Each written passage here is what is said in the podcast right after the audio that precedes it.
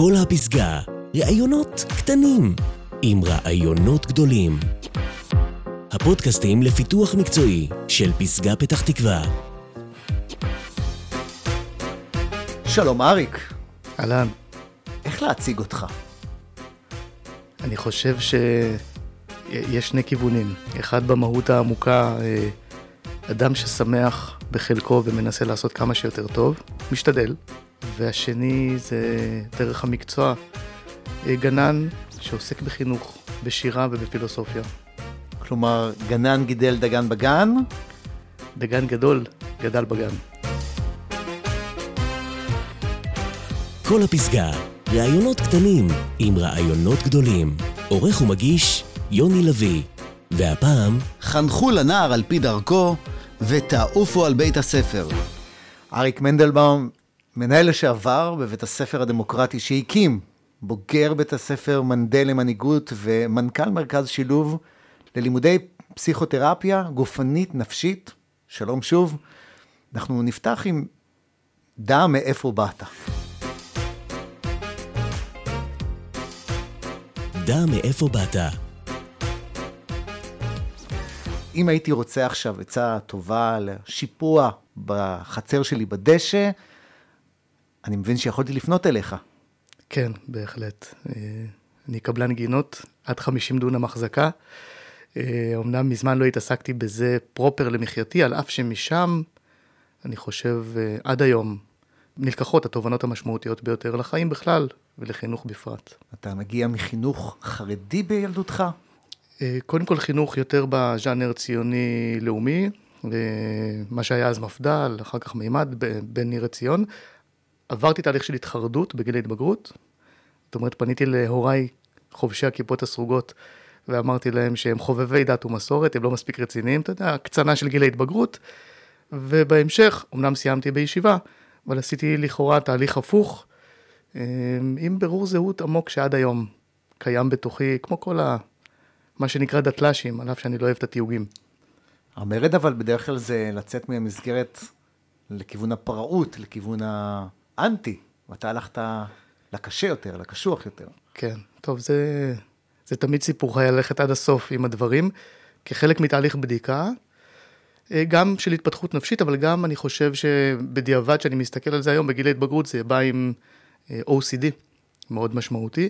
מי שנמצא בתוך הזירה הדתית, ציבור הדתי, אז OCD בגיל ההתבגרות יושב אוטומטית על אמונה של שכר ועונש. בעוד שנגיד בציבור פחות דתי זה יכול להיות דימוי גוף, אה, כל מיני דברים אחרים. אז כן, אני לקחתי עניין של טהרה ותפילה אינסופית.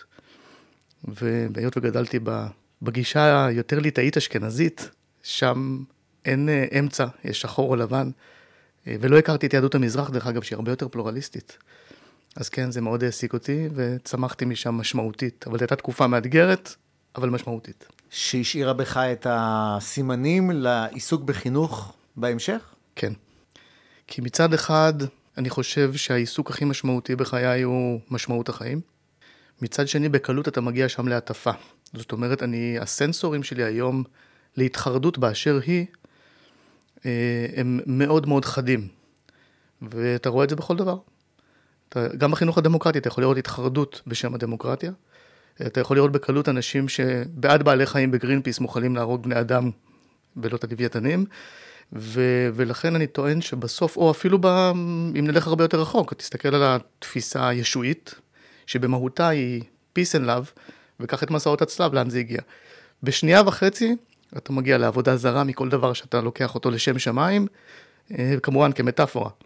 נדלג כמה שנים קדימה, אה, השתלבות בנתיבים, בית ספר לחינוך מיוחד באקשטיין עם רב גילאיות מ-6 עד 21. איך הגעת לשם? אה, בכלל הייתי גנן, הקמתי את הגינון הטיפולי בארץ בשנות ה-90 עם אה, שתי מרפאות בעיסוק, חברות טובות. ואחרי שחזרתי משליחות של שנתיים בברזיל, השורשים שלי ברזילאים, אז יותר עסקתי בתפיסה האנטי-פסיכיאטרית. כאן במרכז זכיתי להקים את. ההוסטלים הראשונים של בית אקשטיין, הוצאנו אנשים שהיו מאושפזים 25 שנה באברבנאל, דבר שהייתי נגדו.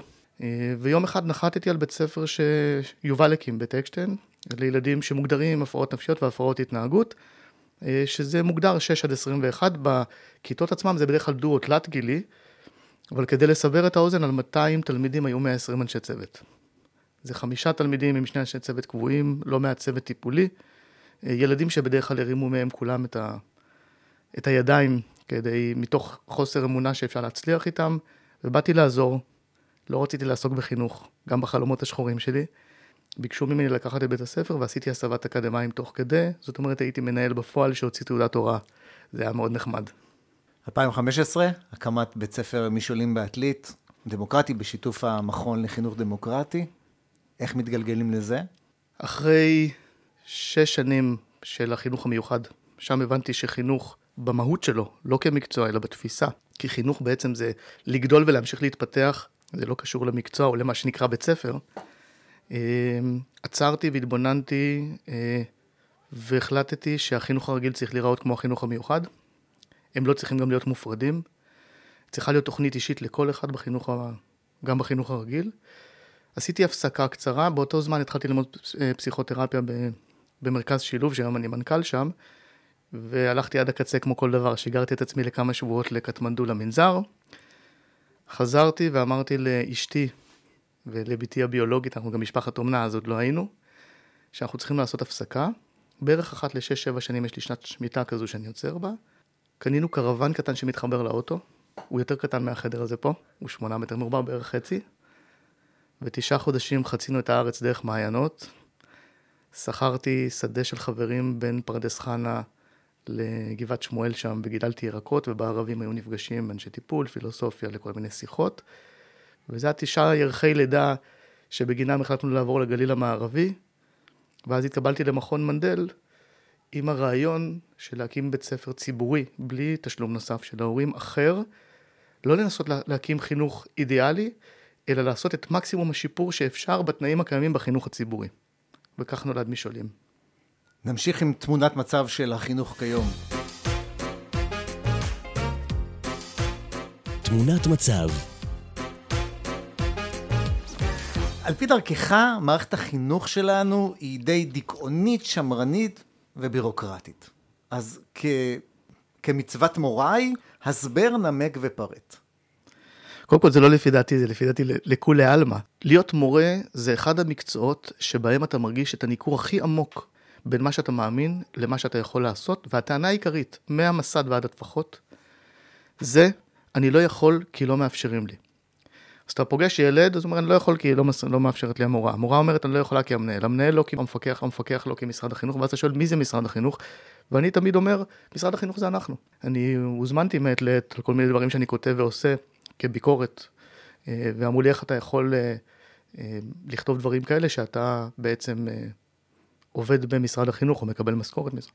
אז אמרתי, אני מקבל את השכר שלי מהמשרד, אבל אני עוסק בחינוך. ואם יש סתירה בין צרכי המשרד לבין המעשה החינוכי, המשרד צריך לעדכן את עצמו. אני אשאל אותך אינטואיטיבית, אם מורה קורא לתלמיד, מה הוא שואל? התלמיד ישאל בוודאי את עצמו, מה עשיתי? מה עשיתי? ואם המנהל קורא לאחד המורים לשיחה, אומר לו, אני צריך אותך במשרד שלי. מה עשיתי לאחד התלמידים? או מה קרה, או לאחד ההורים, כן, היום זו תקופה. ואם המפקח קורא למנהל, ואם מנהל מחוז למפקח, ואז אני שואל, רגע, זה האווירה, איך באחד השירים שכתבתי, זה של התלמידים, אני לא רוצה שתפחדו ממני, אני רוצה שאם אני קורא לכם, תשאלו איזה כיף, בטח מה יש לו להציע לי. למה זה לא נמצא שם? כשאתה חוזר למושגים המאוד עמוקים, ששגורים. התלמיד מבקש להשתחרר מהשיעור. בשיעור שהוא מהותי, מי רוצה להשתחרר? מי רוצה שהוא ייגמר? הפסקה ממה? הפסקה לשם מה? האם יכול להיות שהמטרה העיקרית של הלמידה זה לשדרג את המצב הסוציו-אקונומי שלנו, ויש לך תחושה, דרך אגב, באמת פה, הכל מלחמת קיום, כאילו, כן? שאם לא תצליח אז הלך עליך, ואז לכן גם נכנסת האימה וגם האלימות, שתכף נדבר עליה, כי אין באמת מקום לכולם. אני אפילו טוען שהמערכת בעצמה, לא רק שהיא מנסה לצמצם פערים, אלא היא מייצרת ומשמרת אינהרנטית במבנה שלה. ואז בתוך השאלה הזו, אתה אומר, רגע, יכול להיות שהפחד הקמאי הכי עמוק בבית ספר זה עיבוד שליטה? אני אומר את זה רגע בהקצנה במילה, במילים גסות, שהאסירים ישתלטו על הכלא וישרפו את המועדון? האם זה הפחד? כי אם אתה תחבר עכשיו אה, מוניטור למורה שמחבר את המצגת שלו כדי שתפעל, הוא, מטפ... הוא מתפלל לכל סוגי האלוהים שהמצגת תפעל, כי אם שלוש-ארבע דקות זה לא פועל, מה קרה לשיעור? למה השיעור מתחיל רק כשהמורה מגיע? מרבית המורים מדברים 100% מהזמן ל-80% מהילדים שלא צריכים אותם, ואין להם זמן ל-20% שכן צריכים. למה? כי אם פתאום הם יהיו עם התלמידים במקום של שהייה והתבוננות ואי ידיעה, הם מאבדים את השליטה. ואם מאבדים את השליטה ומתחילים לשאול את השאלות לשם מה, אז עולות שאלות מאוד מאוד קשות. ואני אומר, אם אתה בא, למשל, למפעל מסוים, ויש בו סדירויות מסוימות, אז מן הסתם, שתשאל למה הסדירות הזו מתרחשת, יהיה לזה איזשהו רציונל מקצועי כזה או אחר.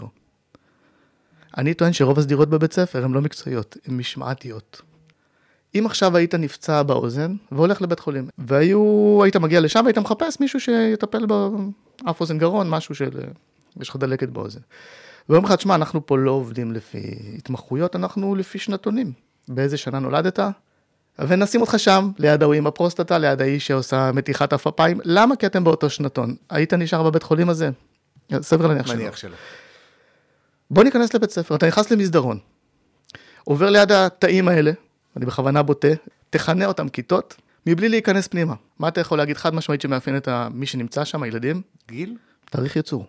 הם נולדו בין תאריך מסוים ותאריך אחר שהוא 12 חודשים פחות או יותר אחריו. למה? אם ילד עולה לכיתה א' הוא יודע לקרוא ולכתוב. הוא צריך להיות בשיעור שפה איפה שמלמדים קריאה כתיבה? למה הוא לא יכול ללמוד אולי עם ב' או ג'? הנה סדירות הכי בסיסית שבבית ספר, קיבוץ הילדים שרירותית. לא על פי צרכים, לא על פי מגמות, לא על פי ידעים. זה דרך אגב טיפשי מבחינת איגום משאבים. כשאתה רץ עם כולם ונותן להם בממוצע את מה שצריך, אתה לרובם נותן את מה שהם לא צריכים, ואז לא מבינים גם למה ההישגים לא.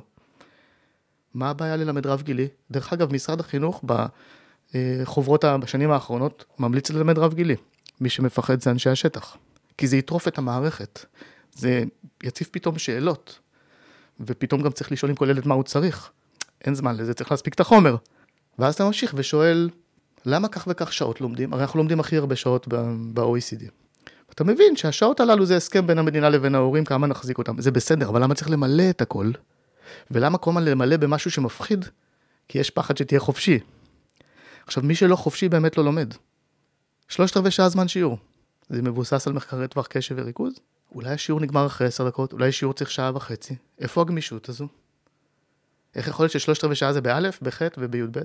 יכול להיות שבסופו של דבר התלמיד מבין מ-day one שהבית ספר לא עבורו, אלא הוא צריך כאן בעיקר להתאים את עצמו עבור איזשהו סיסטם, ומה האיזון שם ביניהם, ושוב, אני לא ללא גבולות, באתי מחינוך מיוחד הארדקור, אני בעד גבולות, אבל אקזיסטנציאליסטים ולא שרירותיים. בתוכנית האישית שלך, אתה חושב שזה מתאים לך? בוא תוכיח לי. זה על פי דרכו.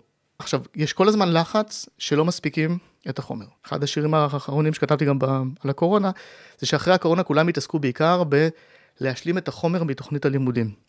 במקום להרוויח את השיעור שמתרחש עכשיו. עכשיו, מי שמרוויח את השיעור שמתרחש עכשיו פורץ את גבולות הלמידה. מי שלא, ינציח את הבית ספר הלא רלוונטי גם בתוך הזום הלא רלוונטי, ואז שוב פעם מתעסקים במשמעת. כן יושבים, לא יושבים זקוף, היו מקומות שהכריחו לשבת בלבוש מסוים, עוד עם תלבושת אחידה מול הזום, כל מיני שאלות, שאומר למה, כבר יש הזדמנות לפרוץ את זה, ולנסות לראות דברים אחרים. אז הלחץ הזה של כל הזמן לא להספיק, כי תוכנית הלימודים יותר חשובה מהשיעור, זה משפט חשוב. אז אני חושב שהממסד התבלבל. תוכנית הלימודים והחומר יותר חשובה מתהליך הלמידה עצמו. ולכן, אתה מנציח את הדבר שהאנשים במקום לפתח את עצמם ככלי, כילדים ואחר כך גם כמורים, הם עסוקים בלקבל כל הזמן כלים מבחוץ. לא הם המקור של העניין. אז התהליך הזה הוא שקרי. אם השתחררתי מהצבא, אני בגיל 21, יש לי 30 אלף שקלים, יש שם מענק, גם זה לא בעיה, אז שהיינו לא היה לנו, ואין לי בגרות, ולא גדלתי בג'ונגל. תוך כמה זמן אני עושה בגרות? מאלף עד תו. חצי שנה, שנה. שנה. שנה, אני אלך שנה עם שלוש, חמש שאלות פיזיקה, כי צריך לתרגל, ואני פטור מעבודה, אין לי... 13 שנה. כל הזמן עם לחץ ומתח. אז אתה מבין שמשהו פה לא הגיוני. משהו פה הפך את הסדר, משהו פה מנציח פחדים, שזה אחד הדברים הכי חזקים בתרבות שלנו, גם בפוליטיקה, בכל המקומות. אז שם משהו הלך לאיבוד.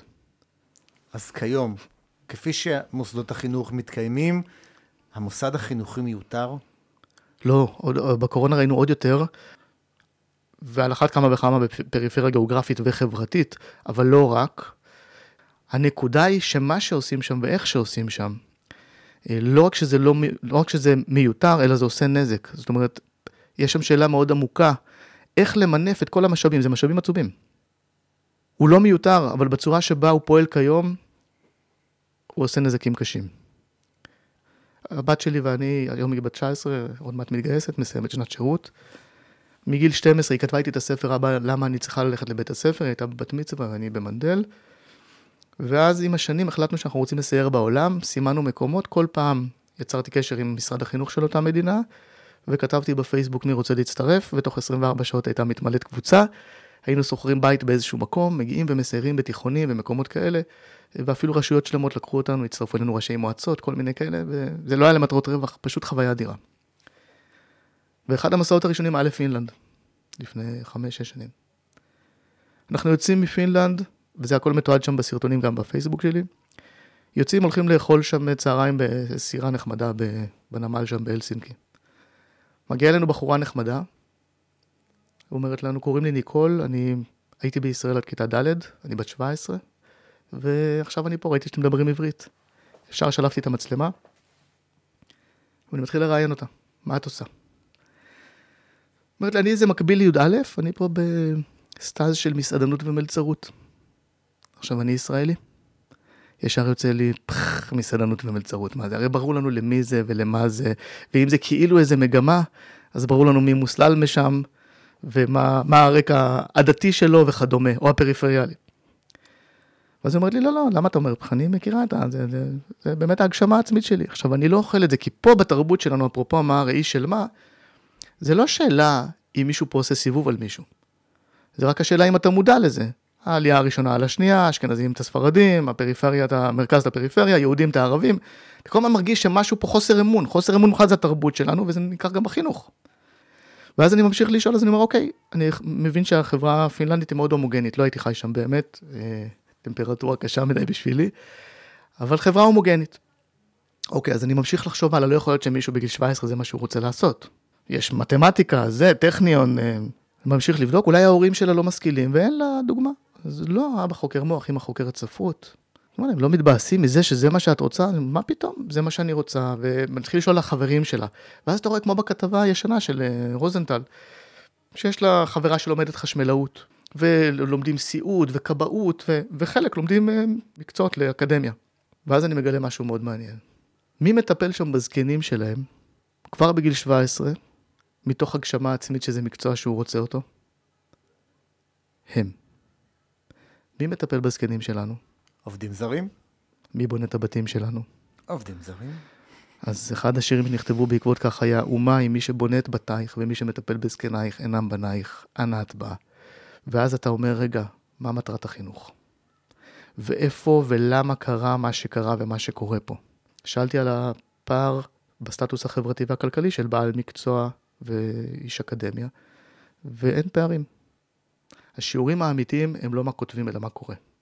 ומי שרוצה להיות אמיץ, שיהיה כמו חייזר אנתרופולוג שמגיע למוסד שבו הוא עובד, ויתחיל לשאול מה הקשר בין מה שעושים ובין לשם מה, ויראה את הפערים. תמיד יהיה פערים. אבל הם כל כך גדולים, שזה יוצר ניכור, שבגלל זה, דרך אגב, זה אחד המקצועות הכי שוחקים. כי אתה מתרחק מעצמך. איך אומרים? הפוך גוטה. בדיוק. כן. כשהשתחררתי מהצבא, אז לא, לא חשבתי ללמוד באקדמיה, ההורים שלי לא היה להם, אין להם תואר ראשון ולא שני, אה, והפכתי להיות גנן. תפסה אותי לקוחה בגבעתיים עם האוזניים ואומרת לי, למה אתה לא הולך ללמוד באוניברסיטה? אז אמרתי לה, מה לי ולאוניברסיטה, אני קבלן גינות, 22 הייתי בסך הכל. יש לי עסק טוב. הכריחה אותי להירשם, נרשמתי לשלוחה של האוניברסיטה הפתוחה, נרשמתי שם, קיבלתי את כל החומר הביתה, ועשיתי טעות. לפני המפגש הראשון, קראתי את כל החומר, כי אני אוהב ללמוד. והתחלתי לשאול שאלות כמטה-קוגניציה על החומר, רציתי לעשות בית מדרש על החומר, אל תקריא לי את מה שנמצא שם. והם התחילו לצעוק עליי, הם גילו שקראתי את החומר, אמרו שאני דפוק, וגם אמרו לי, למה אתה שואל כל מה, זה לא למבחן. עכשיו, גם המורה אמר לי, עזוב, זה לא למבחן. ואחרי השיעור השני לא באתי יותר ללימודים, עשיתי את הכל מרחוק, זה היה יתרון. ו-24-7 כבר עבדתי בעבודה טיפולית. יכולתי אז להקים את הגינון הטיפולי וכדומה. אבל אז הבנתי לאיזה ערכים אני רוצה לגדל את הלמידה ואיזה לא. אתה לא לומד כי זה למבחן. יש דברים שכן, כי אין ברירה, ו...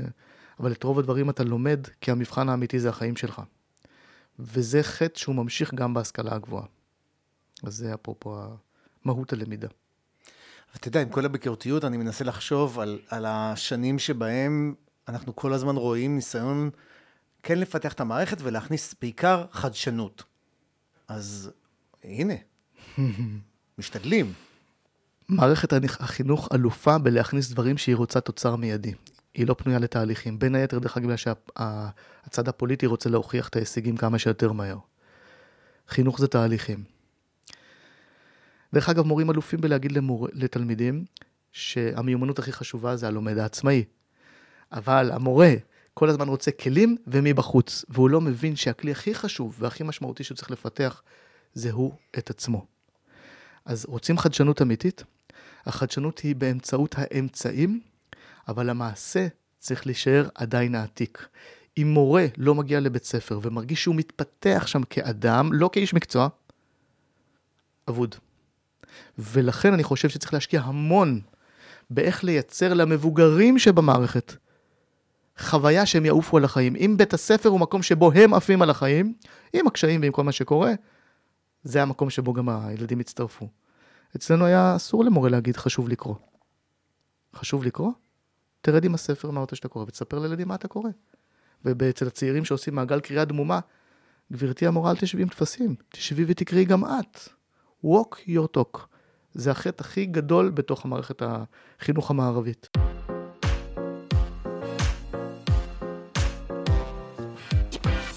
עד כאן הפודקאסט הראשון שלנו עם אריק מנדלבאום. החלק הנוכחי היה רקע נהדר, לדרוש מהאורח שלנו דרכי פעולה ליישום בשטח. אז את זה אנחנו נעשה בפודקאסט הבא. מוזמנים.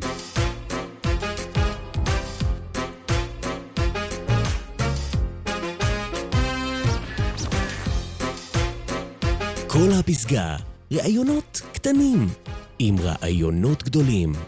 הפודקאסטים לפיתוח מקצועי של פסגה פתח תקווה.